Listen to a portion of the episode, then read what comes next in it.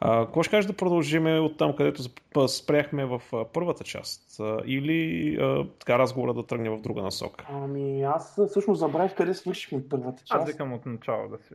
Добре, айде да от начало. Само. Окей, okay, значи по принцип аз като обичам да уча нов програмен език, обичам да почвам с историята на езика. В смисъл, нали, никой език не се е създал просто така.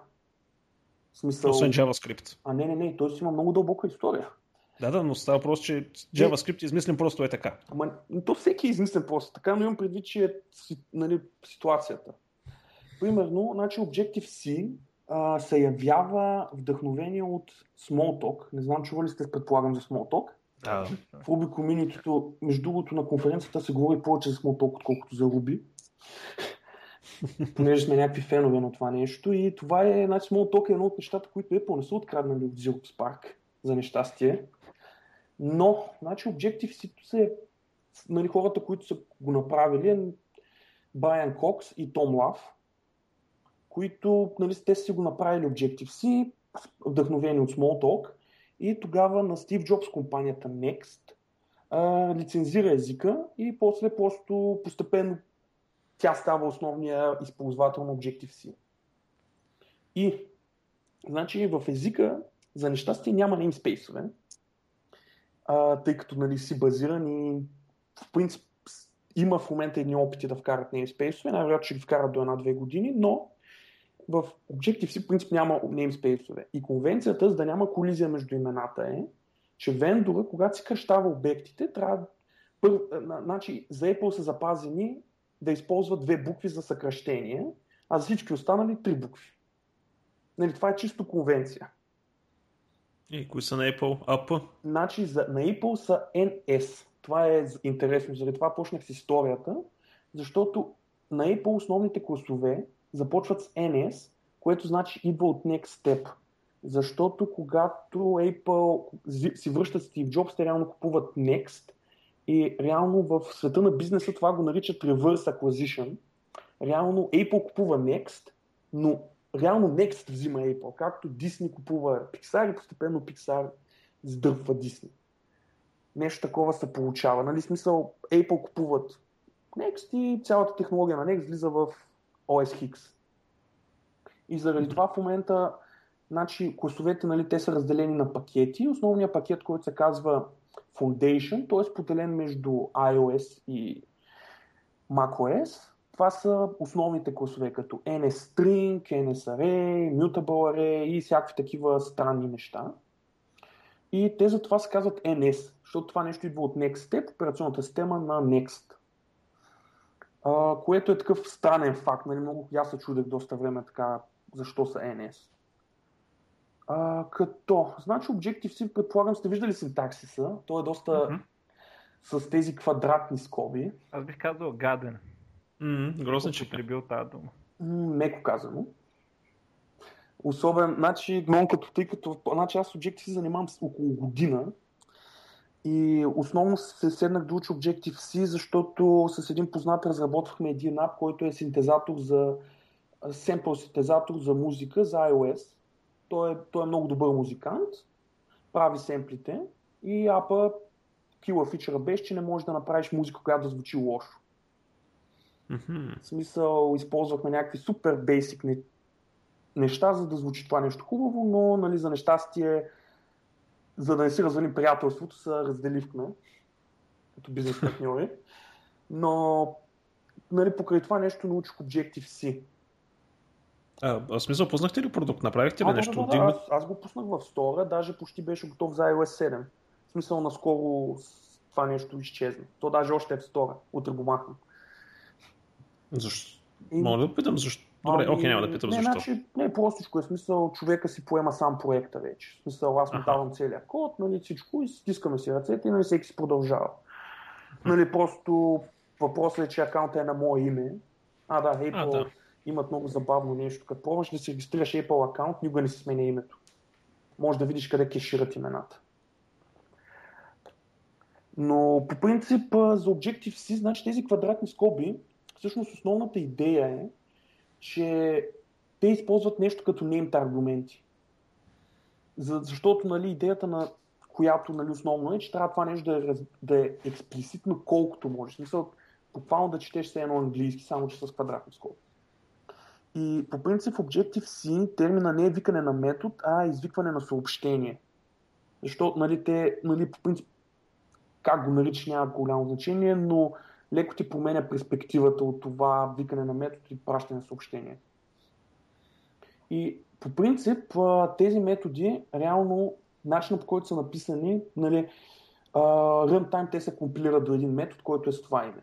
И вътрешно Objective-C всъщност си прави едни вътрешни структури за всеки обект. И заради това са толкова сгорести. Значи последните години, значи Apple а, минаха на, от GCC на LV, LLVM, което предполагам сте го чували. И то си е фундамент от всякъде. Точно, значи те минаха на него, което това нещо им позволи да в Objective-C да си вкарват нови cool фичери. И големия слух е, който е, че Apple постепенно се опитват да, да, да изкарат сито от Objective-C и да го направят по-хай левел език. Примерно, Но без, без да губят възможността някой да си пише на C, да си пише на C. Ай, не, те имат backward compatibility задължително. Да. Плюс това голяма част от апитата им все още са на C. Е, дето, коровете предполагам, Ами, о, да. кор, кор, кор библиотеките им са на C. А сори, че те прекъсвам, изкачваме така, обаче като перформанс, според тебе Object-C и C++ и C как се едно към друго? Как са? Почти Едното-. В смисъл, не съм виждал особена разлика. Мгм. Особено с LLVM нещата, понеже, значи, runtime имаш промени, защото реално Objective-C си е пак виртуална машина, пак си имаш динамика локации. В смисъл, той не е... Значи, той принцип е строго типизиран, но примерно можеш да имаш един метод и на този метод да му смениш имплементацията runtime. Хм. а, като под смяна на имплементацията им тотално. Нали, това даже го ползвам в iOS апа ми го ползвах. А, имаше там следното нещо, следния проблем имах. А по принцип в iOS има, има API за шерване, когато искаш да шернеш данни. И примерно искаш да шернеш в Dropbox, дефинира си един обект и казваш там как да се шерне с Dropbox. Dropbox имате API, всичко е хубаво. Обаче Dropbox проверява дали имаш, дали имаш тяхно приложение на девайса. И отваря тяхното си приложение. Обаче на iPad имаш малко RAM и твоето приложение бива убито, защото няма RAM за него. Хм. И решението беше runtime просто да заменя проверката в библиотеката на Dropbox, която нали, е open source, да заменя runtime call да го лъжа, че няма приложение на Dropbox, за да се отвари inline браузър в моя ап, за да не умира ап. нали, можеш да правиш такива гадни трикове. А, значи, един между другото мит за iOS, а, за Objective-C е, че трябва да пишеш много, тъй като няма garbage колектор, в смисъл беше депрекиран и мисля, че май няма, вече не се поддържа от следващата операционна система. А, значи те използват reference counting. Идеята на reference counting Архаично. Ами, по принцип да. Значи, идеята е, че трябва да непрекъснато да викаш два метода. Retain и Release.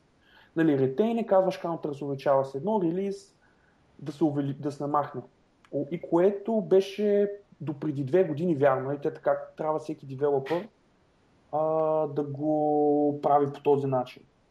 Обаче, тъй като в iOS а, и в Objective-C конвенциите са доста силни, а, те направиха нещо, което се нарича ARC, което се казва Automatic Reference Counting, което се грижи в compile time той да слага, компилатора сам слага retain и release където трябва.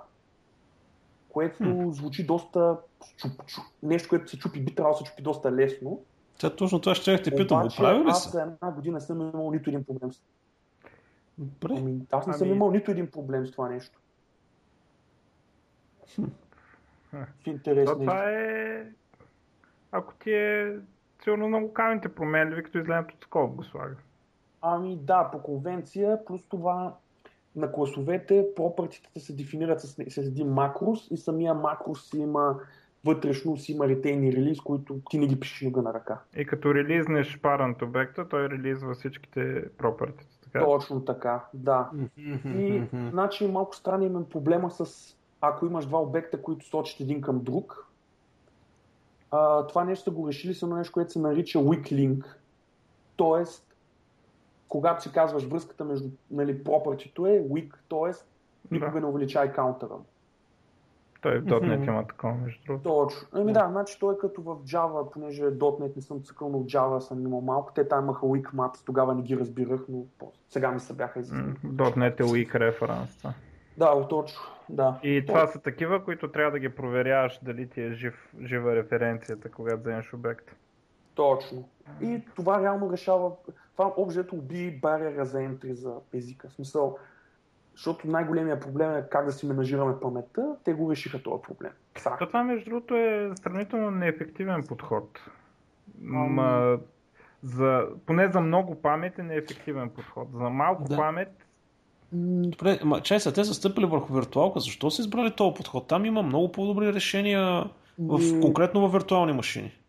Ами по принцип, а, това не знам, в смисъл не съм бил на тяхните дискусии.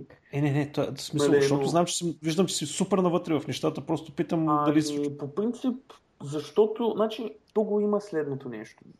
Примерно, за, за нас е доста странно. Например, аз казах Objective-C се сблъска с доста неща, които, примерно, в останалите езици, които пише основно на JavaScript и на Ruby, не ги няма. Но и като слушах нали, самите девелопери в Apple екосистемата имат малко по-различен майндсет от тези в останалата. В смисъл, всяко, нали, във всяко програмно комьюнити си има някакъв стил на мислене за- на хората. Примерно, Ето, това е правилното. Именно. И, и Objective-C хората, за тях проблема с Retain Release никога не е бил проблема, защото те всичките са свикнали. И за тях това е просто един лек апгрейд. И по, а, значи аз това, което предполагам, че нали, Apple са много, значи, нали, казва, че много иновират така нататък, но са доста, но са доста straightforward компания. В смисъл, много рядко правят нещо, което има шанс да се издъни много да жестоко. В смисъл, правят нещата много внимателно и по малки стъпки. Примерно, сега почнаха да правят, тъй като е C. Нали, има header файл и M файл, което е, ако пише C, е C файл. Нали, това е начинът по който си дефинираш библиотеките, както на нормално C. Значи, минала тази година на WWDC те показаха, те добавиха модули в Objective-C. Но тези модули въжат само за Apple класовете, защото са експериментални фичери. Мгм. И те са много внимателни да не чупят backward compatibility. И мо, поне аз предполагам, че се вкараха ARC, защото им вършеше работа за момента, защото LLVM беше, то, те точно като караха LLVM, тогава вкараха а, решиха, че това е удобният начин и в бъдеще просто няма да има значение. По принцип, ам, преди няколко епизода говорихме за а, една супер добра статия, то между другото от един iOS developer, дето се казваше Why Web Apps, Mobile Web Apps are slow. И, и там той точно за това говореше, а, когато пишеш за мобайл, трябва да мислиш за паметта и разправяше даже на а, Apple Developer Conference, като са обявили, че деприкейтват garbage колектора, който го сложиха примерно 5 години преди това. Няма и толкова. Нали? А, тогава девелоперите са ръкопляскали. И, и той това каза, че а, на Memory Constrained Device ам, да garbage колектора не е ефективно нещо. Ами, И- И обаче, лично според мене, това е ам, късогледо такова. Защото ще видите, че ще имат по 5 гигабайта RAM телефоните. И рано или късно. те в в един момент може да го върнат. В смисъл, значи в iOS аз имах този странен майндсет. Примерно в iOS, а, нали, това дето се гордеят всичките, е, че сколирането е супер яко. В смисъл няма засечки, няма никакви такива проблеми. Кода, който аз съм писал специално за сколиране, понеже в апа ни имахме доста такъв щупен грид, който трябваше сам си напиша. Значи при всяка, всяка всеки тик, в който се скролираше, аз пишех нали, код, който го сменя една XY позиция там в скела.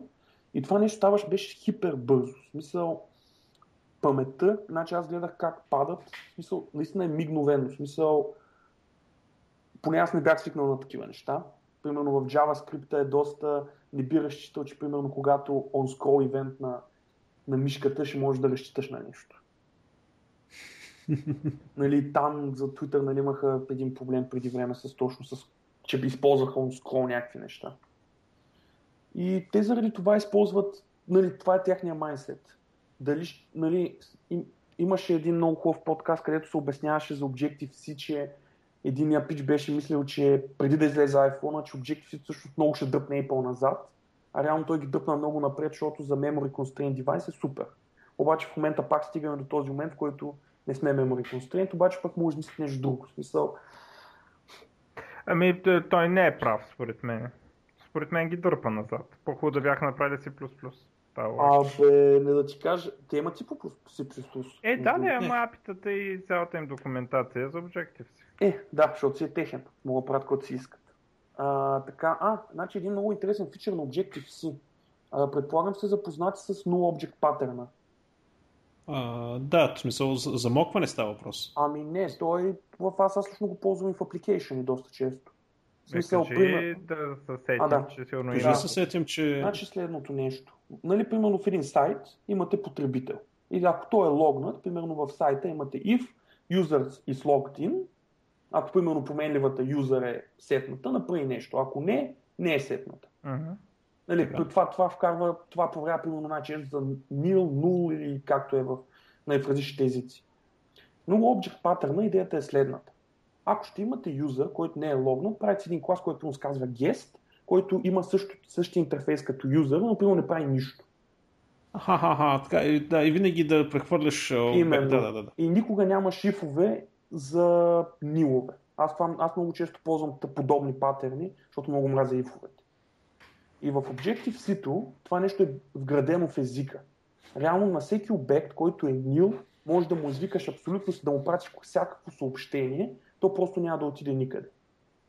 И, нали, примерно, даже може да направиш чейн от nil обекти да им викаш неща. Което звучи супер странно, че супер ще има някакви бъгове. Аз мислех, бях доста параноичен в това, но реално изчиства бая ифове. А пък в език като C, където имаш доста, нямаш толкова шорткът, както в Ruby, да нямаш if за nil е нещо доста приятно. А, Не знам дали го обясних имаш правилно. ли опцията един обект нали, да, да ти хвърли ексепшена, ако е null? Ами, трябва да правиш if. Еми, аз това го обявявам за тъпо тогава. Ами, Ами- да, всъщност ти на практика се опитваш да извикаш метод на обел, който е new. Сега няма значение как го гледаш, нали, че ти пращаш съобщение към new, в крайна... Значи, Правилният подход, според мен, е обратния. А, Ами, да не по можеш... принцип- по принцип е така. Нали, по принцип аз лично, нали, ако трябва да талентирам език, би го направил така. Но, значи, другото нещо е, че този патърн много добре си отива с един друг патърн, който ползват в Objective-C, делегатор. Почти Да, всички де, де, действия, нали, прави се един обект, към който делегираш някакви действия, нали, така си изолираш кода. И много често делегаторите са nil. И, и специално за тях, ако правиш делегатор, просто ако е nil, е nil, супер, пращам съобщение, нищо не става. То C Sharp, между другото, има един такъв пинец за ивентите, че се прави делегат, който нищо не прави и те нали, там са мултикаст делегатите. Еми, то точно това е. New Object патърна, всъщност. Е, да, да, но да. Но добре, да се прес... добре, да, значи, да с- дава ти възможност. Добре, не моля ти кажеш, че не си се порязал. В смисъл, аз се сещам няколко пъти, че мога... няколко при- примера се извади в главата как може да се пореже с това, защото ти викаш нещо, което е new и очакваш някакво поведение. Ти не получаваш това поведение, оттам нататък тръгват серия от неща, които не са добри. Ами, Защото не си получил първоначалното поведение, не си получил exception. Защото това нещо е new. ами, Това е така. По принцип, и аз очаквах, че така се случва, но нали, на практика, при, поне на при мен не ми се е случвало. Не се сещам наистина за момент, където съм очаквал обекта да не е nil и да, и да не гръмне. Значи имаш моменти, в когато получаваш null exception и това е примерно да, да достъпиш елемент в масив, където този елемент го няма. Примерно имаш масив с два елемента, просто да достъпиш третия. Няма го. Гърми. Нали? За тези неща гърми, но за чистия обект не гърми. Значи А, окей. има си различни места, където това работи и където не работи. Мгм. Плюс това, аз съм голям тест, като всеки лобист, фен на тест driven development и на тестове. И специално моя ап имаше Значи аз към, към гиста с линковете съм ви пратил линкче към едната тестова библиотека, която ползвах за iOS и по-обзето целият ми ап беше тестван. Тоест аз във всеки един момент имах тест, който знаех дали това нещо ще работи или не. Това по принцип е много тъпа лойка, защото това да ти, значи да имаш статично типизиран език, което, т.е. статично типизиране е вид юнит тестове. И ти да, да, да описваш а, а, това, само да кажа, аз не съм писал юнит тестове, това са интеграционни, в смисъл кликане по бутони. Ага. В смисъл, има си юнит тестове, библиотека, проблемът е с, че ако правиш TDD в нов език, който не познаваш, е много трудно да направиш. В смисъл, не се чувствам достатъчно уверен в това, че познавам езика, да мога да правя, да знам кое трябва да се тества и кое не. Но имах, основно имах интеграционни тестове. И тестовете към библиотеката, която съм ви дал, са от типа добре, тапваш на този бутон, тапваш на другия бутон, тапваш на третия бутон, очакваш, че примерно някаква с картинка е на екран. Така как работи? Смисъл... а, така, значи библиотеката, която работи, значи аз казва KIF, която съм линкнал, поне тя ми е любимата. Тя е направена от една компания, която се казва Square, те правят payment providers. А, значи, тя, тя това, което прави е, че а, почва да клика по приложението. В смисъл, тя ходи по дървото на iOS вютата и използва, значи, accessibility лейбълите. Нали, това са едни лейбъли, които има по, по елементите, да се клика. Да. Страничният ефект на тестовата библиотека KIF, която аз ползвах, е, че е много добре за хора с а, увреждания, тъй като значи, iPhone-ите Значи, това съм го чувал много пъти, то не е от, само от Apple и на няколко конференции, че iOS девайсите са за хора с увреждания с злато.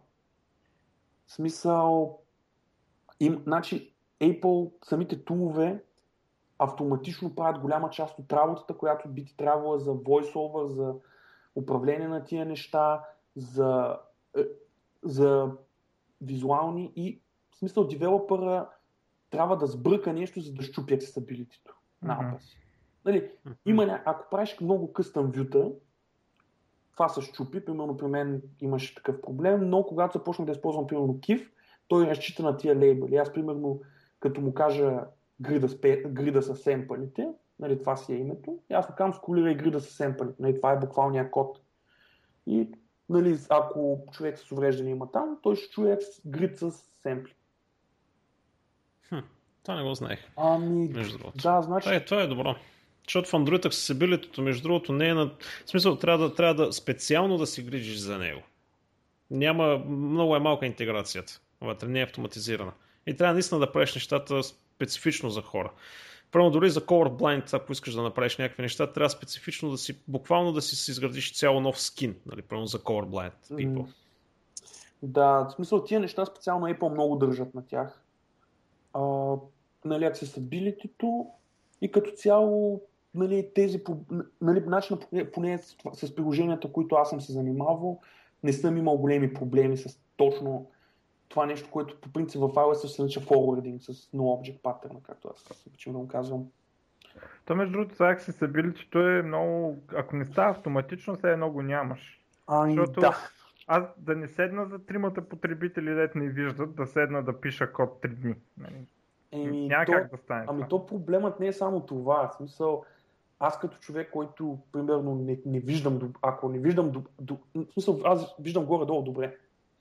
И няма как да, да вляза в положението на тези хора. Нали? В смисъл, нали, трябва някакси да го видят, че работи добре. Нали? А пък, ако голяма част е свърли, нали, хората, които го правят в Apple, знаят какво правят в това отношение.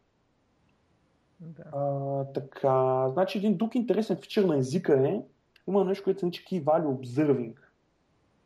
Идеята е, че в, значи в iOS, в, т.е. в Objective-C, класовете са сгубени обзето от две неща. Пропъртита и методи. Което пропъртито в един момент също е пак метод, но а, автоматично можеш а, да слушаш за промени, примерно прави си user с property name можеш автоматично да слушаш кога това име се променя на обекта. Това не е някаква външна библиотека, това е вградено в, на език, на ниво език. Тоест имаш си обзървър, когато пропратито бъде променено по някакъв начин и ти се вика евента. В смисъл има си обзървър шаблон и ти вика, който се регистрира да слуша. Да, това е вградено hmm. вътре в езика, като а, за проп, примерно, в, аз примерно много често симулирам пропъртите. Нали, примерно, правя си и гетър и нали, това за Objective-C е property. С малко също ще обясня за това. И това нещо автоматично мога да му кажа, ако спазвам name конвенцията, имам key value observing building. И това е лично много... В смисъл, малко е дървено, защото е обзето е една функция, която трябва да имаш много ифове за това нещо. Но аз, примерно, много често го ползвам, защото имам един модел, който ми е, примерно, песента в моят случай, и мога, и мога от 5-6 места да сменям инфото в него. И когато това инфо се смени, автоматично ми се сменят и вютата. И това е, става разделено едно от друго. Нали, имаш декапалинг и примерно много лесно в бъдеще можеш така да добавя iCloud с real-time апдейти на примерно два телефона, да сменят един трак. Примерно, нали, влизате в една сесия, ти правиш нещо на телефона, то се появява примерно на телефона на Stilgard. Нали, ако пипнеш iPhone, разбира се. Да, добре, чакай. А какво предимство ти дава? Ти значи трябва също там, където си декорирал това property, ти трябва по някакъв начин да опишеш, а, че ще слушаш за събитие на това property. Добре, какъв ти е, какво е предимството пред първо ти да имаш един а, сетър и вътре в този сетър в момента на сетване на стоеността да си извикаш метода? А, не го пиша на ръка. Плюс това моделът, реално, реално модела не се интересува кой слуша за него. В смисъл, нали, ти реално хвърляш модела примерно на контролера и контролера почва да слуша за промени върху модела. Да, да, да, ти разкачаш да. А, смисъл, да, да, на а, Solid, следва, следваш Solid принципите. Точно така. Да, Също така. Dependency injection да. Точно. Плюс това, значи в Objective-C, тъй като влязаха много нови хора, т.е. като мене, а, и много хора не харесват квадратните скоби. Раз, напълно разбираем според всички. А, Apple вкараха синтакси за пропъртите. Смисъл, ако, си, ако напишеш името на обекта, точка name, примерно, това викат метода name. Mm-hmm. А ако напишеш, примерно, user.name равно на нещо си, това всъщност вика метода setName, което да. е setter и getter. Нали? Тоест, като дефинираш setter и getter или property, което автоматично ще генера setter и getter, може да си пишеш нормално и сетър гетър неща. А кога са го вкарали? Почнаха да крадат и от PHP вече, ха-ха-ха. А, това ли? Значи това го караха преди 3 години или 4 са го вкарали. Аз... Така че не знам от кой откъде. Мене, не, аз с... Аз сега къде слушам, слушам и е някакво... Нали?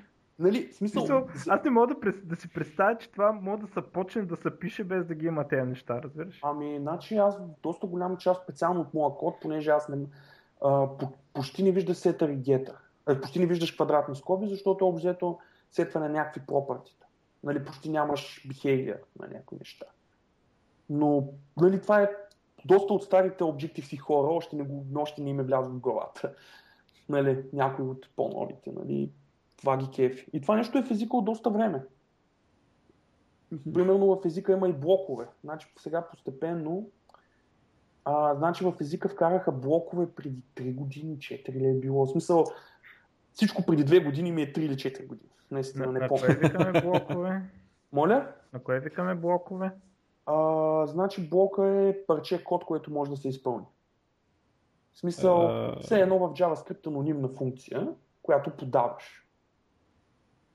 И как ги разграничаваш тия блокове? В смисъл в един файл имаш няколко блока, с кой ги разделяш? Не, не, той е като Lambda Expression. Като, да. А всъщност Lambda Expression е перфектния. Lambda okay, Expression. ясно, да, разбрах. Като, ясно. примерно, значи, Apple имат едно много хубаво API за Mac, което влезе в iOS преди няколко години за работа с няколко процеса нарич, а, как, как се наричаше, NS Operation Q или нещо такова. Между другото, Apple имат най-фенси имената на класове, които сте виждали. Да, нали, какво беше на Grand Central, а, Grand за нишките? Да, точно за него говоря. Grand Central Dispatch, което върху да. него, значи Grand Central Dispatch е сито, където на си ниво може с блокчета да казваш, примерно това ми го изпълни паралелна нишка. А пък NS Operation Q е, че можеш да слагаш приоритети на неща в опашка. Тоест прави си една опашка от операции, които се изпълняват паралелно, като можеш да им казваш предимство, а, начин на изпълнение. Значи в iOS се ползва примерно, ако имаш табличка, примерно такова скровио, с много снимки. И като сколираш, трябва да зареждаш снимките. И няма как да ги зареждаш на мейнтреда. Следователно правиш такава Operation Q, слагаш всяка снимка и обаче когато снимката излезе от вюто, ти можеш да изпреш операцията и да изкараш от Q и да вкараш нова. Което е доста чисто API за това. Нали, има доста такива такива. А като, е, като е изкараш, в смисъл, той изчезва от всякъде. Потребител няма ли да е по-добре да кешираш потребителя, ако върне обратно? Да... А, значи има едно нещо, което се нарича NS Cache, което е направено специално за кеширане. В него слагаш нещо и автоматично iOS, когато хвърли memory warning, че паметта ти е твърде малко, кеш автоматично сам се чисти. Ага, ясно. Нали, мисля, че може да се конфигурира. Но по принцип идеята е, че ако то, значи то идеята ми с това беше, ако не е почнало да се тегли вече, ти го махаш открито преди да е почнало въобще да се тегли, защото... Да, да. И това е един въпрос за интервю за Objective-C работа. Аха. Ако решавате да започвате в този бизнес. За момента не, но интересни неща научавам за момента. А, значи, о, а, да, общо това е, нали, значи те затова вкараха блоковете и имат и в момента постепенно вкарват нали, блок синтакса тук и там в новите си, по-новите си библиотеки. Обаче ти, ти трябва, аз трябваше да напиша може би 30 блока, за да оцеля синтаксиса. Защото то е, чакай да ви пратя в чата, примерно uh, Object Естествено в Apple няма да ичаше iterate item by еди какво. А, да, знаете ли как? Значи да, да конкатинираш масив от стрингове в Objective-C беше а, мен да се казва string by uh, joining components of something. Сериозно? Да. Е, това без autocomplete uh, абсурд. Е, е, Objective, е, Xcode. А, да, имам част за Xcode да обясня някои яки неща, които поне аз не съм виждал никъде другаде. А, само да питам преди това, освен в Xcode, има ли някакви други альтернативни среди, с които ти мога да разработваш за iOS или за macOS? А, на JetBrains. И, Можеш и, и на Vim. Естествено. Е, на Vim не е ли малко? Не, не значи, им, значи uh, JetBrains нещата са ясни. За Vim какво, какво искам да кажа? А, значи, а, един, значи Apple бяха спонсорирано нещо, което се нарича Mac Ruby което е версия на Objective-C за Ruby. В смисъл, Ruby работеше върху Objective-C runtime. Apple спонсорираха този проект преди бая време. Обаче нещо не, той не проби както те очаквате и го спряха. И човека, който е главният девелопер на това нещо, реши да направи нещо, което се казва Ruby Motion. Даже на тази конференция, където бях, имаше как се прави игра с това нещо. Ruby Motion е, пишеш Ruby, което се компилира до Objective-C байткод, runtime или какво там беше с LLVM. И то рапва голяма част, нали, в момента се правят бая библиотеки да рапват тия гадни неща от Objective-C.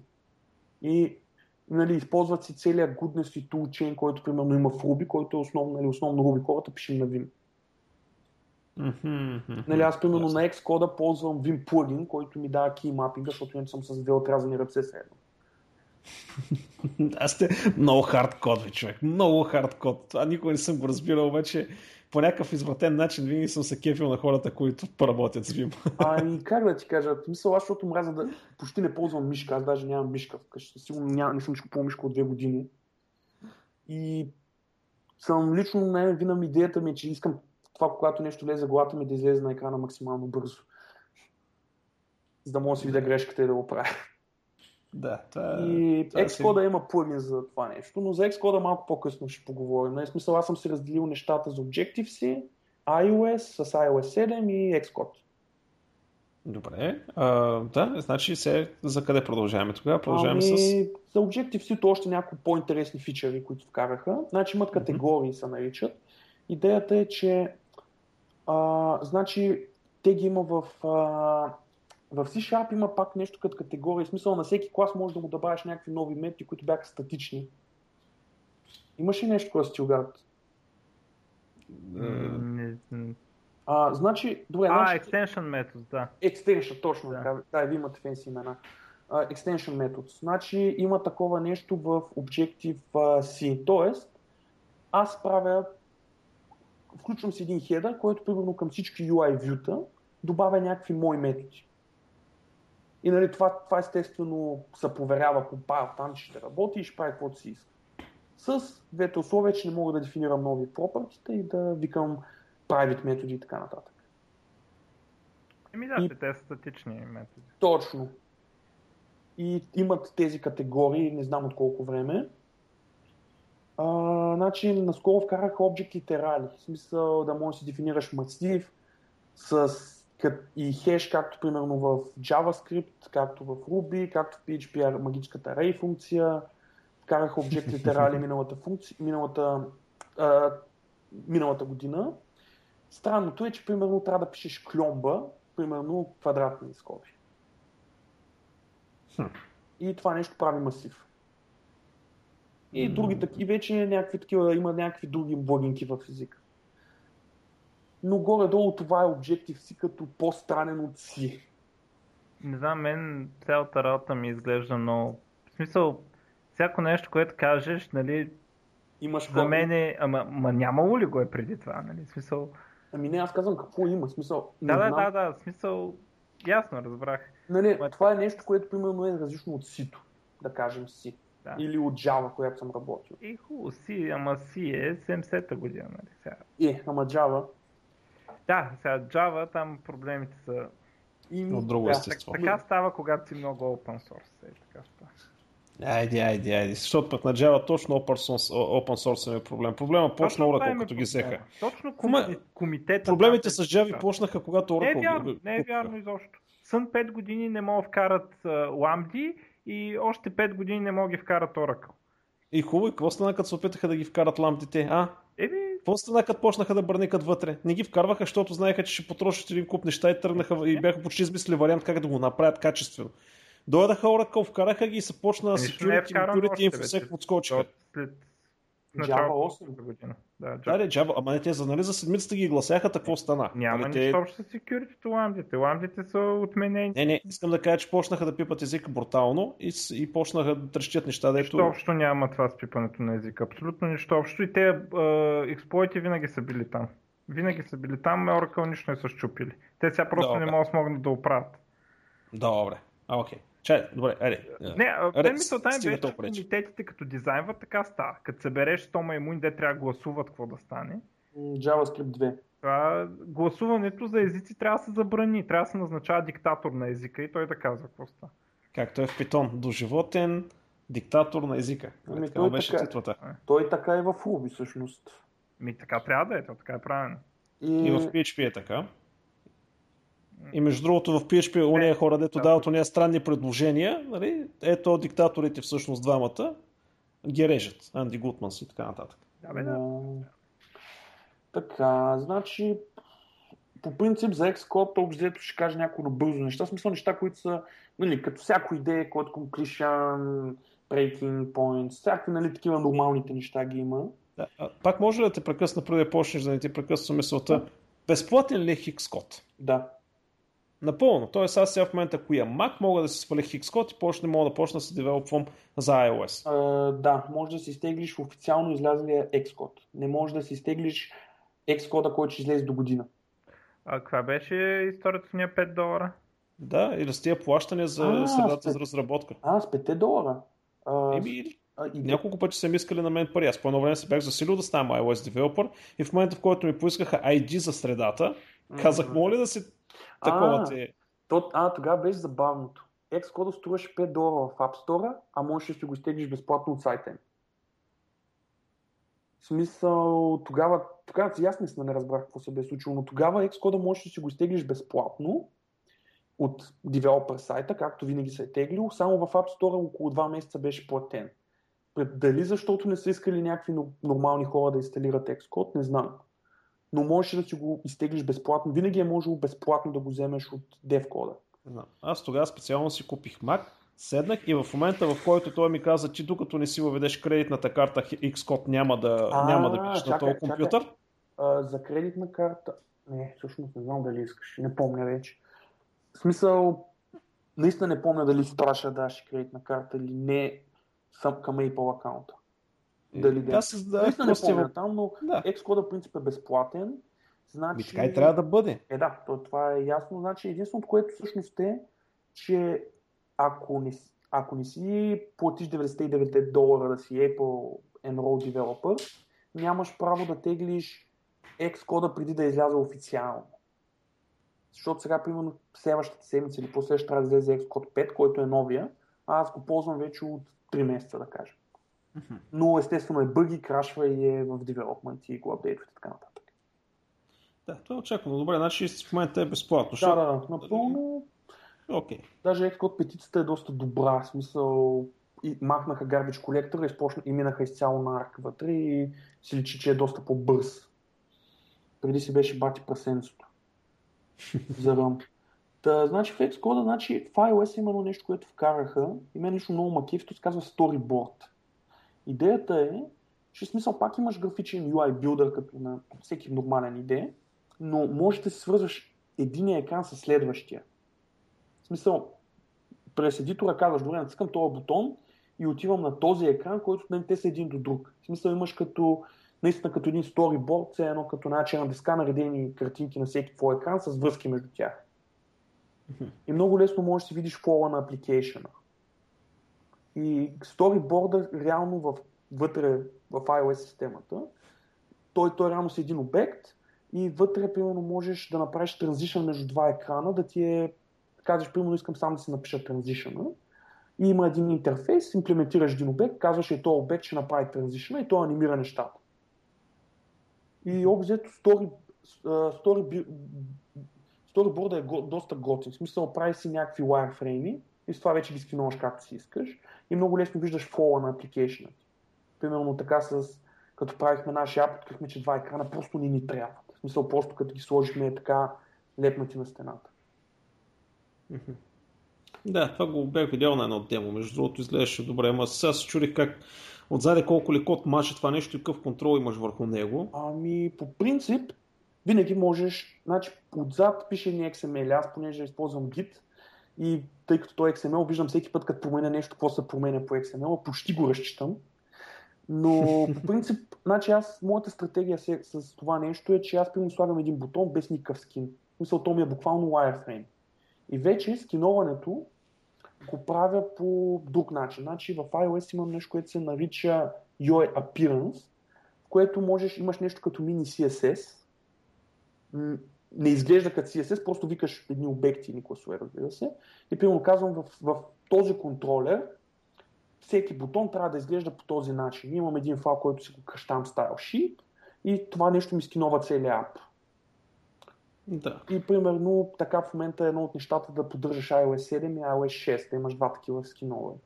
Даже от линковете, които съм ви дал, има една библиотека, която се казва DB5, която ти позволява в един plist, това е JSON на Apple, аз така обичам да го наричам, да си опишеш стилове като CSS, примерно малък бутон с такива размери, голям бутон с такива размери и това нещо ти позволява да имаш достъп до тия обекти, нали, то прави кеширания, прави доста неща, които ме мразеш да ги правя на ръка. Ясно, да. Това предполагам въжи за различните резолюции на екрана, въпреки че те при вас не са кой знае колко. А, много. така, това е другото, което ще да говоря за Xcode и за iOS като цяло. По принцип в iOS нали, има две, две резолюции в момента. Всъщност Как две? Три не са ли три? Две са. Е, смисъл, ако ретините не ги броиш. Ага. Ако а те ретините ретина- са четни. Те са по две ретините, Да, така ли бе? е точно по две. Значи, по принцип в Xcode 5 сложиха даже... Да, това по-късно ще го докажа, но да. По принцип в момента са две резолюции. И вече от iOS 7 е само за ретина iPhone, което бе много яко. А, Да, и, а, значи, това, което имат в... А, а, за... Също за- си загубих малко мисълта. За Xcode, uh, Retina дисплея, резолюциите, А, да. новия Xcode Точно 5. така. Значи от две години Apple бута един фреймворк, който се нарича а, как се, на- а, само една секунда. Auto Layout. Значи фреймворк се нарича Auto Layout. Идеята е, че примерно казваш, тия два бутона винаги имат 7, 7 поинта разстояние между тях. И примерно ти местиш първия бутон, втория винаги ходи след него. Да, това е релативен, да, смисъл. Да. И това, е, И, това го няма до момента, така ли? ами, значи, начинът по кой, значи преди трябва да го пишеш на ръка. Сега Мгм. това го има вградено, като не е само нали, между два бутона, а между как релативно спрямо целия екран. В смисъл ти слагаш констрейнти. Примерно е този бутон по-добре да изчезне, отколкото да не е в отколкото да е примерно извън екрана. Такъв тип неща. Е, това чак във версия 7, в смисъл, извинявай, обаче аз Не, тук не, ще не, се присъединя към... това е в, от, от iOS 5 го има насам. Е, добре, в пета версия се пресиня малко с Стилгар, нали, с неговата изненада, че до сега как сте го правили. Ами до сега не ти казвам, имаше една резолюция. В смисъл, при- Да, всъщност Значи- да, да. Се гледам от Android, нали, че там винаги мислиме с, а, а, нали, значи в от Android, 320 до значи, Full HD. auto layout, такива неща в Android са доста, предполагам, са по-напред. В iOS имаше едно нещо, което се нарича Auto Resizing, на което казваш, ако екрана се увеличи, ти върви, винаги трябва да си 10 пиксела от долния ъгъл. В смисъл, пак имаш нещо такова, но нямаш толкова голям контрол върху него. Нали, Auto Resizing идва от OS X още. Докато Auto Layout е доста по... Как да кажа, той е доста по по-адванс, в смисъл правилата, които можеш да описваш, ако го правиш в код, е използваш Axicity код. Примерно пишеш а, квадратче плюс 2 пиксела равно на трето квадратче. И това автоматично разбира кое е първото квадратче, кое е второто и ги вързва. Добре, а, че са, ами таблетите, тогава, примерно, ти като имаш графични елементи, ти как, ги, как ги разграничаваш? Ако имам таблети, значи начинът по който аз поддържам, значи то апа, който го правих, има версия за iPad. Версията да направя работеща под iPad ми отне 5 минути, буквално. Какво направих? Направих си втори сториборд. В смисъл имам един сториборд, който е за iPhone, един втори, който е за iPad.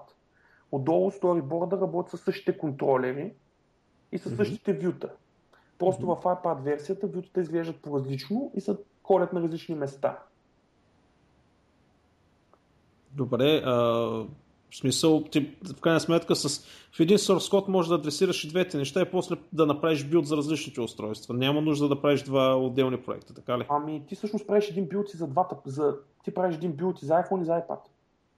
Ага, и той после в runtime Runtime, определя... Значи, да, Runtime си определя кой storyboard ще използва Ясно. и също нали, вече малко по-сложно е, че примерно за iPad имам различен UI, отколкото за iPhone. Нали, затова примерно в iPad версията имам, един, имам едно view, в iPhone имам друго view. Обаче те са независими едно от друго, така или иначе. Да. Нали, в това е Ясно. направено доста цивилизовано. Принцип, Auto Layout, понеже не съм работил с него, защото преди Xcode 5, а в Xcode 4 беше ужасен. В смисъл, беше се едно те връзват и те разпъват на кръст и трябва да дърпаш единия край, но беше ужасно. В iOS, в Xcode 5 го, го правиха. И общо взето те в момента доста бутат за този фреймворк и то е, значи, това е един от основните хинтове, че има промяна в резолюциите. И тъй като нали, повечето хора са свикнали с стандартните размери, е доста трудно да добавиш нов, нов размер. И Да, то пък и, и дизайнерите се затрудняват, защото то при, при, при iOS обикновено има много графични елементи, нали? всичко е pixel precision Еми, при вас. Да, за, за това всъщност е и iOS 7 движението, защото там не е толкова хеви графика. Така. Е, А като идето като user friendly, защото аз сега тези дни бича мощно код на Java, на IntelliJ. Преди това съм... а, са... а, преди това съм а, писал на Eclipse Java. И, А, не дей. и, и тако, не, и ми правиха лошо впечатление и сега, нали, такъв по принцип много хора, които особено ако са писали професионално и на двете, казват, че Visual Studio е едно от най-добрите идеята ever. И сега аз така, особено като с моите приятели с Java програмисти, като спорим, те изтъкват фичъри, нали. И всъщност аз, нали, не, този фичър изглежда як и го няма в Visual Studio. И сега а, като седнах да пиша и те домашни сериозни, в смисъл, примерно дават ги от 4 до 12 часа, аз обикновено за 5-6 ги пиша. А, и в смисъл, че бая количество код. И взех да оценявам, че Visual Studio е добро не с чекбоксовете на фичерите, а просто супер юзер френдли. Значи на Visual Studio като пиша и около мен излизат подсказките такива непрекъснато, без нищо да натискам. В... Там специално дефолтите са някакви нещо не ми се компилира, mm-hmm. някаква супер умряла работа, натискам запетайката и няма, няма подсказка за някакъв метод от е, стандартен такъв. Е, натискам, пиша метод, дори всичко да се компилира, пиша метод, отварям скобата, няма подсказка за първия аргумент. Ако, ако ми е наред, ако ми се компилира, после като напиша първия, натисна запетайка, втория ще изленя, ама за първия няма. И непрекъснато някакви такива. Да. Като, като, като съм в debug mode и се случи exception, а, не ми спира нали, на ексепшена в дебъгъра, не ми брейква като брейкпоинт, ами ми изписва в конзолата на кой ред е ексепшена и спира програмата. И... А на IntelliJ конкретно това в настройките да, трябва да, да, го пуснеш. Има го, има го, да. В смисъл, ама всичките Java дета са някакви такива, дето е, е да, дето не са, нещата не са по дефолт, разбираш. В смисъл, то може би и другите неща могат да се оправят по някакъв начин, но в Visual Studio някакси всичко си е и така, нали? В смисъл, има един много тъп въпрос в началото, първия път, като не ти се компилира програмата, дете пита, искаш ли да ти пусна старата версия, която се е компилирала и ти махаш от метката, никога вече не ми задава и то безкрайно тъп въпрос. Много ясно, че не искам да ми пуснеш старата версия. За какво мога да искам да ми пуснеш старата версия? И това е единствената такава нещо наистина дразнещо, дето по дефолт е такова. И някакси супер удобен е флоа, нали? В смисъл, и, и не е за това, че съм свикнал. Не е за това, просто и, и гледам, нали, и Java програмист такива, никой не му хрумнало да си пусне break on exception, такъв, защото за какво? Да, ами, по принцип не мога да ти кажа. Мисъл, на мен Xcode, примерно, и, и, а, сториборда ми е супер удобен. А, малко, малко, тъй като аз ползвам Xvim плагина, ме ми е малко, малко чупя вградената част от нали, малко от подсказките комплектират с някои Vim шорткати нали, което е малък проблем. В смисъл, нали, това, което ти изкара автоматичната подсказка, начина по който се затваря е един от моите шорткати във Vim, да кажем. Нали, и това малко ми на мен лично ми пречи, защото нали, аз съм свикнал с този начин, но като цяло аз според мен е, значи Xcode Значи Visual Studio според мен е добро, защото Microsoft си го ползват самички, в смисъл те си го ползват за работа. Xcode според мен е пак е добре настроено, по просто причина, че просто го ползват за разработка също, смисъл те си го правят за тях. Това, че девелоперите го ползват е някакъв страничен ефект, според нали, мислят нали, за тия неща, но те основно си го правят за тях. И лично аз прогреса от 4 към 5 е доста голям и е доста удобен напоследък. Нали, обзето всички, всеки фичър, който го показаха в Xcode 5, абсолютно всички го чакаха и се радваха за него на мен юзабилитето ми е, що горе добре, а може би, защото съм свикнал. Той това го има. Ти докато не... В смисъл, ако трябва да някъде мина... не ти е било по-удобно, няма да усетиш да, че те неща ги няма. И сега, нали, не ми е толкова удобно, колкото в, X, колкото в Vim с цялата ми настройка за Ruby проект, ама нали, това е нормално. нали. Нека да бях чул едно такова нещо, че да се настрои. Нали, ако се настроиш Vim нали, както трябва за конкретния проект, можеш да свършиш работа за един час в рамките на 5 минути. Проблема е обаче, че ти отнема 55 минути да се настроиш Vim, за да си свършиш работа нали, за конкретния проект. как да ти кажа, не, не, нещо такова е, но аз тъй, но, но тъй като работя главно с релски проекти, те са що годе еднакви. Като структура има смисъл почти иде фичери там вътре. Да. Но специално Xcode е, нали, за мен е един, що горе добър едитор, в смисъл, редактор, в смисъл, доста по-добро от Eclipse. Не, не, не, не, не, въобще не го споменай, моля се. So, Eclipse е... нали, за мен е доста по-добър. Но общо това са по-интересни неща за Xcode. А, нали, има си абсолютно всичко. Нали, смисъл стандартни идеи фичери. Нали, мен малко ма дразнат exception, защото не съм стигнал да работя с exception. В смисъл... Да, ето, твърде света. Да. А, сега, а, някакви въпроси или може да минем към iOS някакви неща? Ми, мен, въпросите от, както виждаш, ние в, си, си вървиме да. приказката, общо взето всичко е супер интересно. Въпреки, че дай ще го направим по-дълго. Ударихме час, обаче давай да си го, да си го, да си, дете се вика да си го направим както си иска, мен ми е супер интересно. Да, да, стане, да, се стане. така че по принцип, нали, смисъл, по, нали, при Apple малко менталитето на повече девелопери, аз поне докато пиша на там го усещаме, че а, голяма част от нещата са, идват от голямо лега. В смисъл, много неща идват от преди. Нали, постепенно са местят в една посока, но внимателно. Така, сега за iOS. Значи, горе-долу iOS Development. За него, за него общо взето е, че използва се MVC, Нали, има, се, има се едно нещо, което се нарича View Controller, което си има едно root view и вътре в това view имаш подвюта. Са нищо необичайно в нормалния свят. А, интересното е как, значи, как Apple удрят перформанс там. Значи, едно от най-големите вюта в iOS е UI Scroll View, т.е. приятното скролиране. И предполагам, нали, във всеки DevKit имаш примерно табличка с редове и как и в iOS нали, тези таблици може да са хиляди редове и как толкова бързо се скролират. Общо взето, начинът е следния. Когато някой ред се скрие от екрана, а, автоматично неговата памет се използва, т.е. вюто се премества на под, на, надолу и му се сменя контента. Да, това се нарича виртуализация, доста стандартно. А, не знам, аз по принцип в Android е същия механизъм, между другото. А, може. Аз там имах случай, където завъртях 27 000 реда на ListView, което е същата концепция, Точно. просто не е... Да, 27 000 реда и нямах никакъв проблем на един телефон с 512 RAM да ги, да ги държи, да ами, ги върти. Да, значи това е един от билд блоковете за вютата. Нали, общо основното view е scroll view с table, нали, тия табличките. Не, не, ти по принцип според мен е бъркаш защо в Android нещата изглеждат грозни.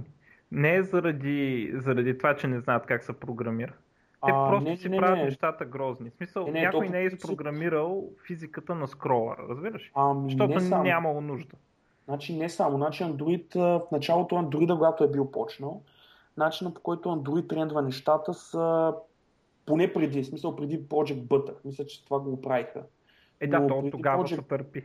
Да, от тогава се търпи, но преди това чертаеха тао, докато в iOS нещата са на... Използва се OpenGL и абсолютно всичко е на такива, те се наричат Core Animation по някаква причина, а, с рендира реално 3D, обаче което си е просто 2D. И те се използват 3D engine отдолу, който да рендира всичките неща. Това не е това ли батерията и GPU-то? Ами... Не, то е обратното. Точно. Обратният ефект. Да. Да, защото пък разтварваш CPU-то, да. Точно. да, да, И те главно да. използват GPU-то и те заради това iOS на самото начало са толкова бързи, защото реално iOS е просто едно 3D, което е направено да изглежда 2D. Mm-hmm. Има предвид, че първите Android телефони въобще даже нямаха и 3D. Е, да, да, е, ча, ето първите. Те нямаха и 3D ускорител. Е, че то Android телефоните са преди iOS-ките, те изглеждат как BlackBerry. В смисъл. да. Нали, смисъл. Да. Та, така, нататък извинявам се за това прекъсване. Да, да, да, в смисъл не, нали, голяма част от нещата предполагам ги има навсякъде. Просто нали, аз с Android не съм работил много. Аз между другото, да ти кажа, ме ми прави впечатление, почти всички неща да ги казваш, в Microsoftските платформи ги има минимум от 2008, минимум, нали, най-новото такова от 2008, което означава, че примерно съм ги виждал за Silverlight, преди да има телефон, преди да има Windows Phone 7, нали, е такива неща като нали, примерно за C-Sharp фичърите ги е има от тогава, нали, дето всичките, дето направихме някакво сравнение с тях. Uh, uh, езика, маркап езика за, м- за Resolution Independent нещата са от WPF, дето те са още от Vista, преди да се казва Vista. Нали? И от, от тогава ги има и Silverlight, нали, супер застъпено барабар с стайлинга и всички такива нали, езика за стайлване и така нататък. И нали, мен ми е много странно някакво такова, нали. Ми, да, но нали, аз аз Звучат културно, с... между другото. Просто Ами, значи. Не, не, не, нито хейтим, нито флейм, нито такива. Да, той просто. просто всеки взима от всеки, нали? Да, всеки взима от всеки. Той на мен ми е интересно да знам. В смисъл. Да. Което значи, че лесно може да мигрираш от едната платформа в другата, нали? Защото що горе знаеш някакви. Нали, 100% се решават на някакви малки неща, но. Нали, в този, в този смисъл, примерно в десктоп платформите на Microsoft и та вече навлиза и в, в Web с неща като Angular и Knockout, как седи въпроса с uh, two-way data binding и патърни като MVVM? Които по принцип според мен за uh, state, stateful среда, в смисъл среда, дето не е web и не зареждаш пейджа и той да ти изчезва пак и така нататък, uh, са по-добри от чистото MVC.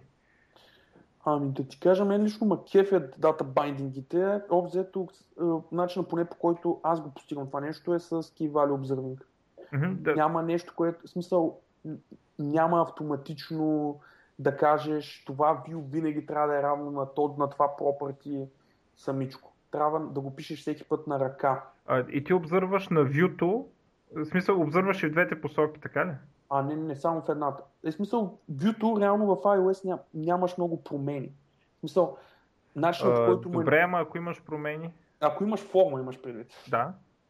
Ми, ако имаш, значи работа с формите, поне на мен ми беше бая тегава, защото общо взето накрая взимам стойностите от когато се променят. Общо взето обзърваш на вютата и когато в, в, в вюто, примерно в текст да се промени, автоматично на ръка си го сменяш от а, модел, което е дървено, но аз по хубав начин не видях. Mm-hmm. Mm. А, а то, то, точно, значи той MVVM е патърн, който са, става възможен заради двупосочния data binding. Ами, значи аз, аз за двупосочния ми е малко такова, смисъл, защото MVM е малко като Backbone, защото аз съм доста, по, доста повече ползвам Backbone.js. Да, И там, там реално двойния, защото м- искам при определено действие тия данни да се преместят, не непрекъснато. Mm. М- нали, в MVVM го има, нали, в поне каквото съм виждал, може да кажеш mm. Каква би била причината да не искаш да се преместят непрекъснато? Ами, примерно валидация. Мисъл... Или, примерно, искам човека да си въведе всичките неща и чак тогава да натисне тия неща. Нали, чак тогава да натисне промени, защото ако, ами, пример... Аз не ти казвам да ги апдейтваш, че ще ги апдейтваш като натисне нещо, ама защо да не влезнат в view модела? Между време. Не в модела, а в view модела. Това средното на MVVM, дето играе ролята на контролер. Е, ви сега, в средното, в средното става. Обаче, мен не ми Аз предпочитам аз предпочитам да има е този средния модел, ако може да се избегне. Нали, ами, с той не може да се избегне, защото ти логика някъде трябва да имаш. Той, той средния модел замества контролера. Нали. Контролера от MVC е view модел в MVVM. Да. А, и, но... и в него се предполага да си сложиш логиката, само че той работи като модел заради това, че а, той наистина шипва данните към вюто и приема наобратно данните на вюто. И... Ми аз заради това, пред... аз за това лично предпочитам контролера. Е, ми... Нали, в смисъл, поне с което съм работил. Защо, нали, предпочитам да имам една централна authority, което да, да знае за тези неща. Ама това е WebAG-ския подход, дето вюто ти няма стейт. Нали, И ми, ви сега, да. аз поне един повече пиша web, нали? Смисъл, да, да. нали, пак крия такива десктоп да. подобни съм правил, но пак е WebAG, нали, аз ползвам WebAG модел и, изпол, и, и, съм виждал iOS, нали, десктоп не ми се е налагало. Mm-hmm. Защото по принцип според мен, когато правиш uh, клиентът ти да е state, stateful, това е по-добро, видимо, от чисто MVC. И ми прави впечатление, че в смисъл на iOS няма причина да, да се ползва. Ти до всякото говориш, оставам впечатление, че MVC в класическия смисъл на MVC се ползва. Ами да, класическия. Да. И, а пък при stateful модел MVVM според мен е по-добро от такова. И аз според, според мен и в тези single page application ще настъпи мощно този патър. в смисъл ще стане много популярен от чисто клиентския JavaScript, client-side JavaScript, се ползва точно библиотеката Angular и, и Knockout. Не, за да пак кажа... не съм много сигурен какво точно не, прави. Не знам, аз да ти кажа Angular малко съм по-скептичен към него. Защото маркъпът ти се усира доста. В смисъл, вкарваш твърде много логика, логика в маркъпа. Заради байн. Да. И, да, защото имаш някакъв език. В смисъл, специално, специално за Angular. И за, нали, реално аз съм правил някакви подобни неща за Backbone, two-way binding но големият ти проблем специално с Angular, поне според мен, каквото съм правил, е, че а, имаш твърде много код. Реално ти пак, нали, пак имаш on-click изпълни този код. Еми, в смисъл, бя, ние бягаме от това нещо, а пък пак го връщаме. Смисъл, твър... плюс това е твърде много магия там. Нали, дай... Ами... Добре, ще видим след 5 години, като запишем Nerds to Nerds епизод 1500. 1015. Да. Ще, ще си спомним за, а, за този разговор и ще видим тогава то какво се е. Да, най- най-вероятно тогава ще е дошъл някакъв човек, който ще е комбинирал всичките и ще избил рибата. Е, да, ма то по принцип MVVM се предполага да е вид MVC на теория. То, то да ти кажа, MVC на теория е доста странно нещо. Да, нещо така. Добре да се върнем към iOS-а, нали? Да, в смисъл, нали, MVC нещата, та, та, мен лично в iOS не са ми много толкова много интересни, защото нали, те, те са такива. Да. Нали, по-интересното са нещата, които Apple слагат отгоре им. Като, примерно, едно от нещата като фичър, което имате, както казах, караха UI Dynamics се казва, в което може да, да, да правиш гравитация. И то е направено, общо взето, правиш пак релации между обекти, правиш гравитационни точки и тия неща, примерно като сколираш, примерно на ап, примерно имаш ап с чат, като сколираш, примерно балончетата ти, те се блъскат едно в друго и подскачат. Нали? А това съобразява ли се с не жироскопа, с позици... не акс- акселерометра, в смисъл къде е горе-долу? Ако искаш. По принцип, тия неща, ти реално, значи, специално за новите библиотеки, които пишат Apple, имат, до, имат доста изчистени обекти. В смисъл, много лесно можеш да си направиш собствен обект, който да, да гледа жироскопа, примерно. Не знам дали има вграден, но предполагам има някакви такива. Нали?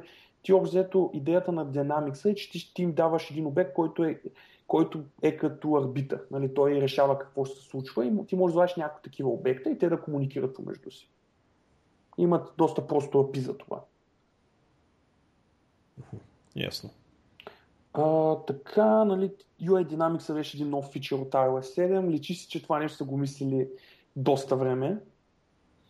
А, един друг фичър, който, между другото, Apple, този фичър а, го шерлокнаха. В смисъл, не знам този термин дали сте го чували, шерлокнаха. Не, не ми А, говори нищо. значи, в Apple средите а, това е, значи, имаш, имало едно време един ап, в смисъл в първите дни на OS X май, който се казва Sherlock. Това е в момента Spotlight. Подобно нещо. Значи Мгм. Apple са видяли това нещо, което го е направил човек, нали, като някакъв хак, който е закърпен, хареса се с идеята и са го вложили в операционната.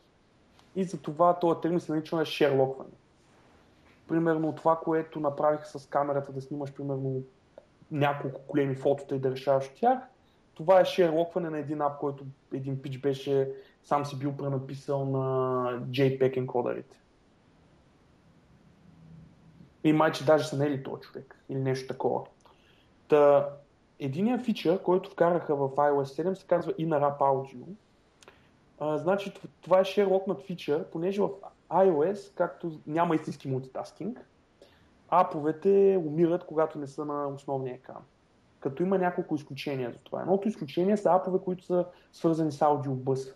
Нали, примерно аз мога да си чета книга и да си плейвам подкаст отстрани. Нали, защото подкаста минава през аудиобъса.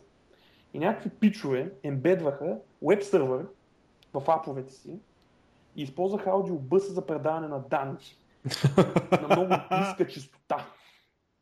Е, И- не, това ми, извинявай, но това ми напомня едно време на правец 8M, как се използваше RESPROM с магнитна лента да се записват Да. DOS на нея. Това, Да, това но, същия, също нещо. значи това нещо, обаче това нещо те го използваха не за пренос на данни между аповете, а за музика. В смисъл, примерно, имаш музика като музикален ап като мой, който прави семпли и примерно ще имаш друг ап, който ще му дава примерно пияно, което е свързано някъде.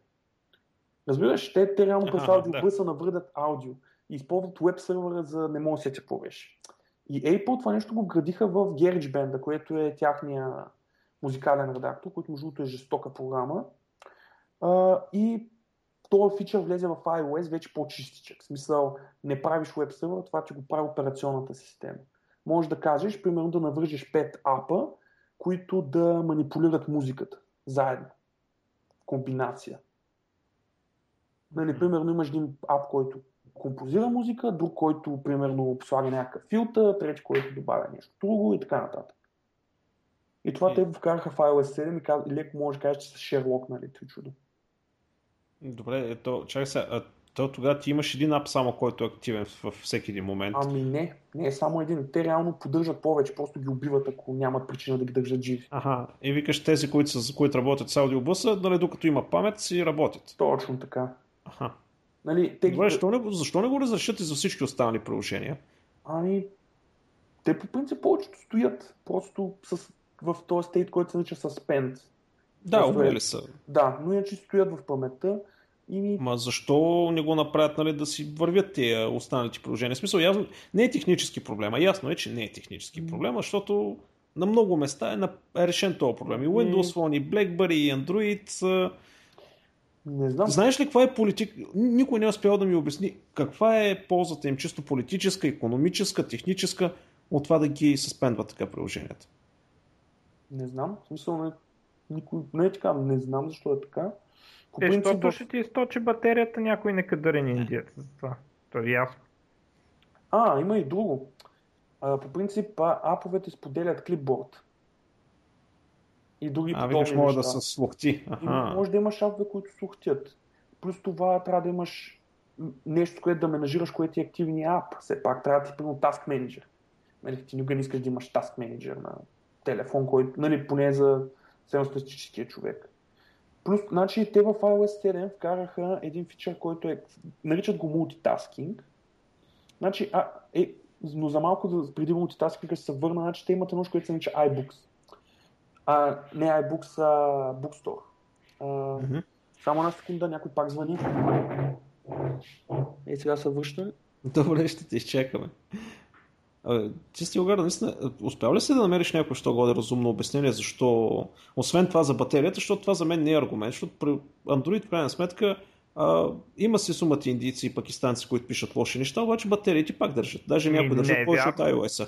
Е, смисъл, те на устройствата могат да държат, ама като си инсталираш ап, в смисъл, юзера е супер фрустрейтнат, че батерията му такова. Сега ти мога да знаеш, защото нали, си някакъв power юзер и си инсталирал тази Не бе, какво Power User?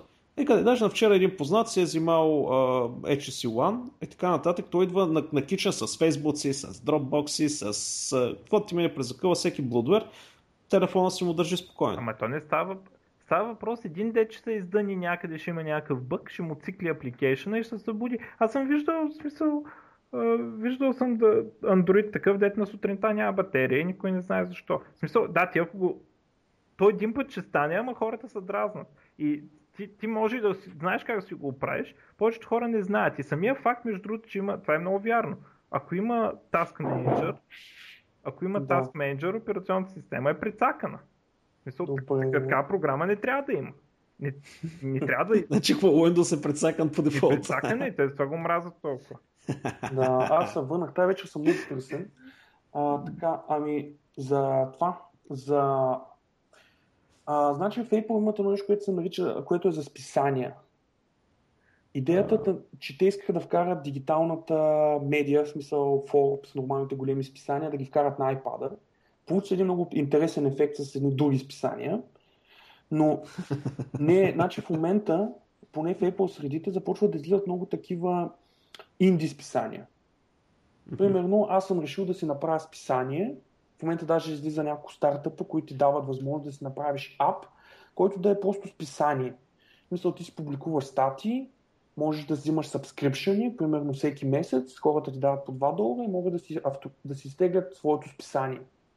Смисъл, в момента започнаха да излизат тъй наречените инди списания. Вместо, примерно, да пишеш един блог, да, не да чуеш как да изкараш пари от него, правиш си го като, примерно, списание всеки месец.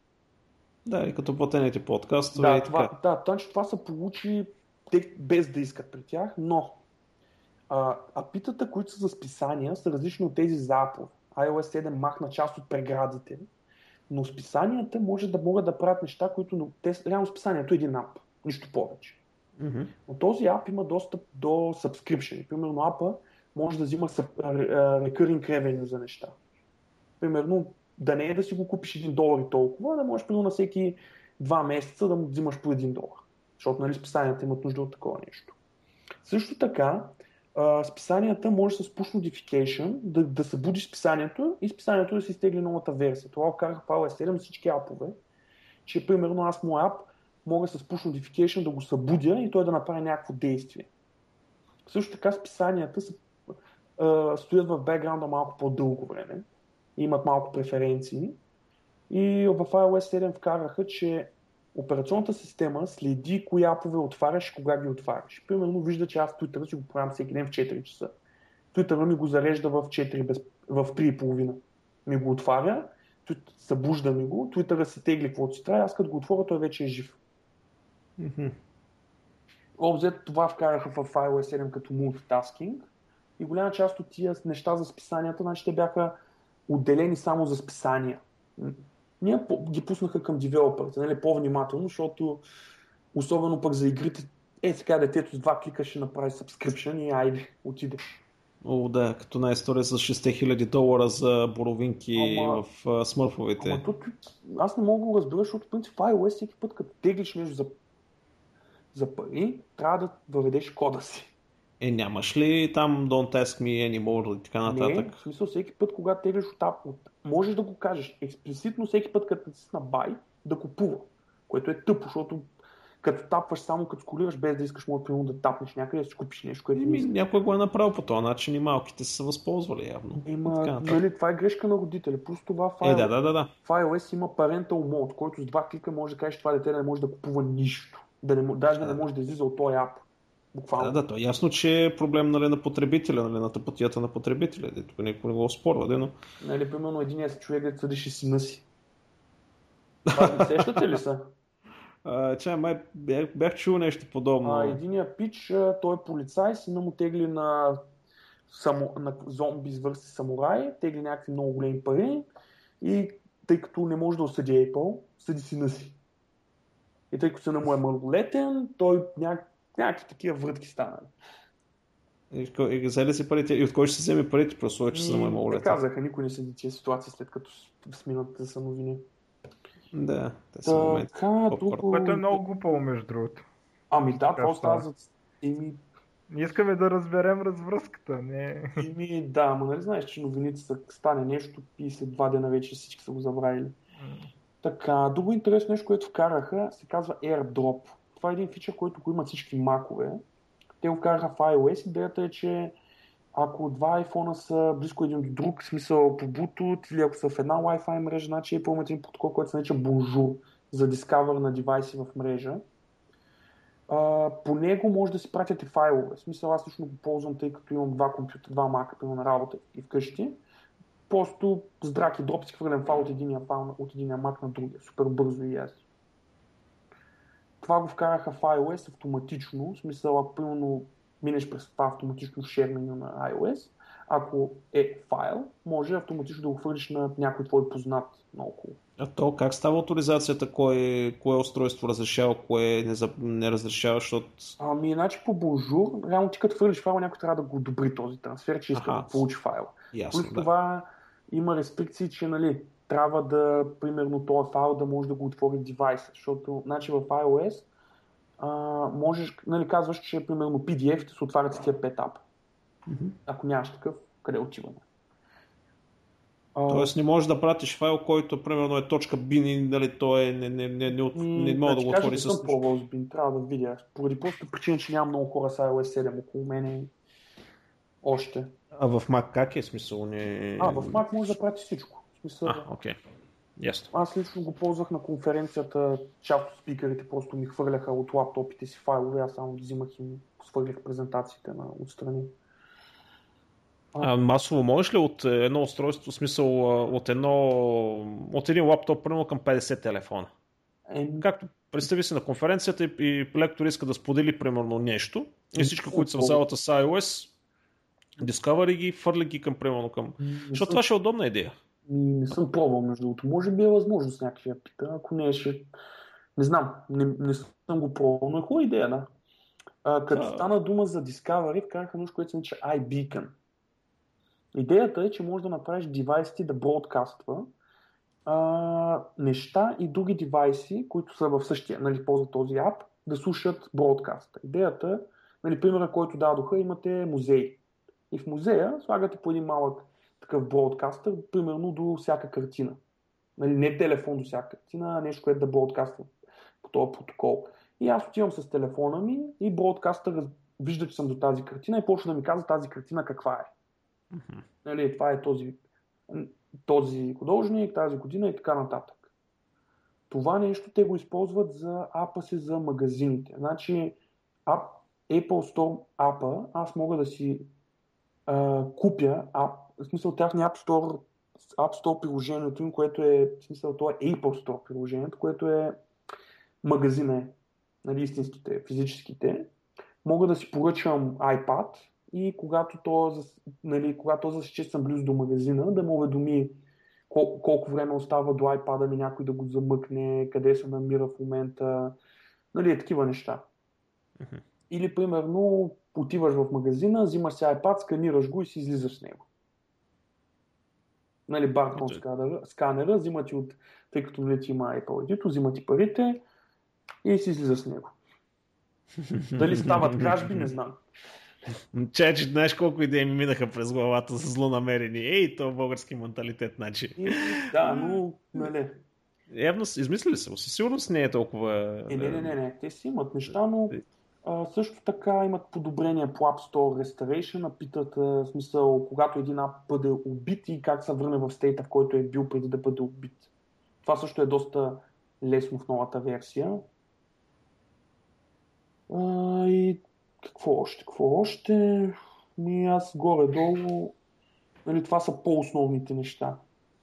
А, имат подобрение в едно нещо, което се нарича UI Collection View, което е, предполагам, са го измислили и другите, но в принцип Table View започнаха да стават малко дебунде, смисъл тия таблички.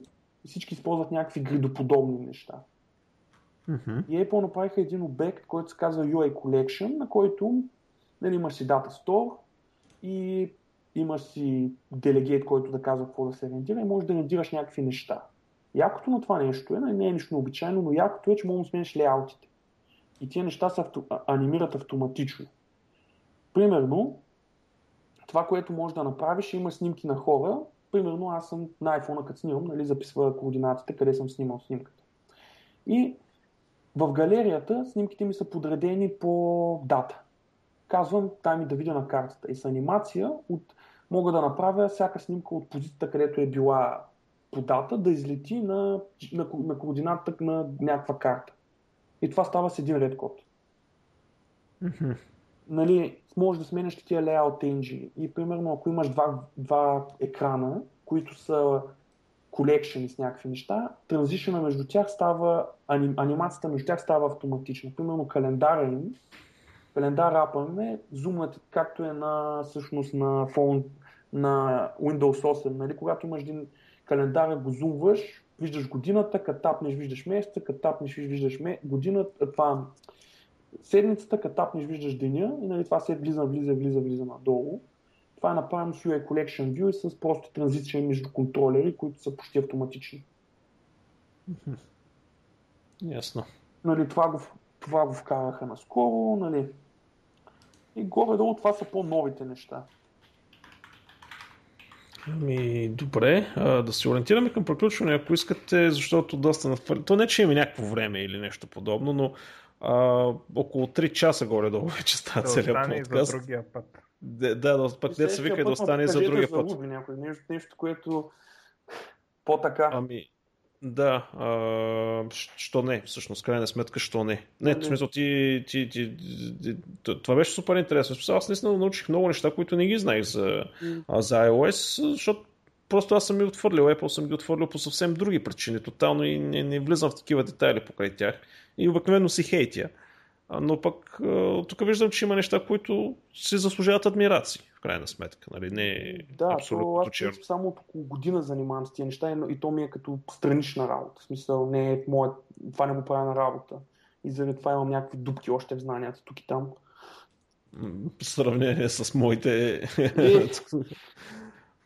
Ами добре, ами тогава, ако искате да си пожелаем довиждане. Само да? едно последно Ще... нещо, сега uh-huh. сетих. има го в линка, но е хубаво да се каже. Uh-huh. А, значи сложил съм лист към един веб ап, който се казва Test Flight. Това е безценен ап. За... Той го има, значи той работи за Android и за iOS. Идеята е, че искаш апа ти да го дистрибутираш, нали, ти като девелопваш, нали си девелопваш локално, всичко е 6, обаче примерно искаш някакви хора да го тестват. И, Аха, и ти, да, примерно в Android нали, им даваш тия RAW файл, RAM файлове, ROM файлове, някакъв Не, APK файлове им даваш. а, смисъл, да, да даваш има APK файла, той се инсталира на телефона, докато mm-hmm. имаш това нещо Test Flight се казва. То го има и за iOS.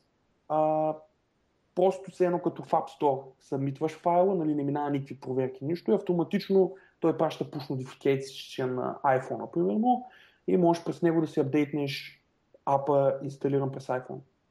И така, примерно, аз имах 5-6 тестера на моя ап, на който качвам си това нещо и качвам, не качвам нова версия, те я получават, инсталират я и нали, аз виждам кой кой е инсталирал тази версия, колко пъти е крашвала при, при кой човек и така нататък. а, те фидбек могат ли да ти връщат а, по някакъв начин или само следи приложението дали ще се издъни, перформанс, някакви Ами, индикатори? значи за фидбек и за такива неща съм сложил линк до едно нещо, което се нарича DevFlurry, което е за тракинг. Примерно аз траквам в моя ап колко пъти е създадена нова песен, колко пъти е променена нова песен.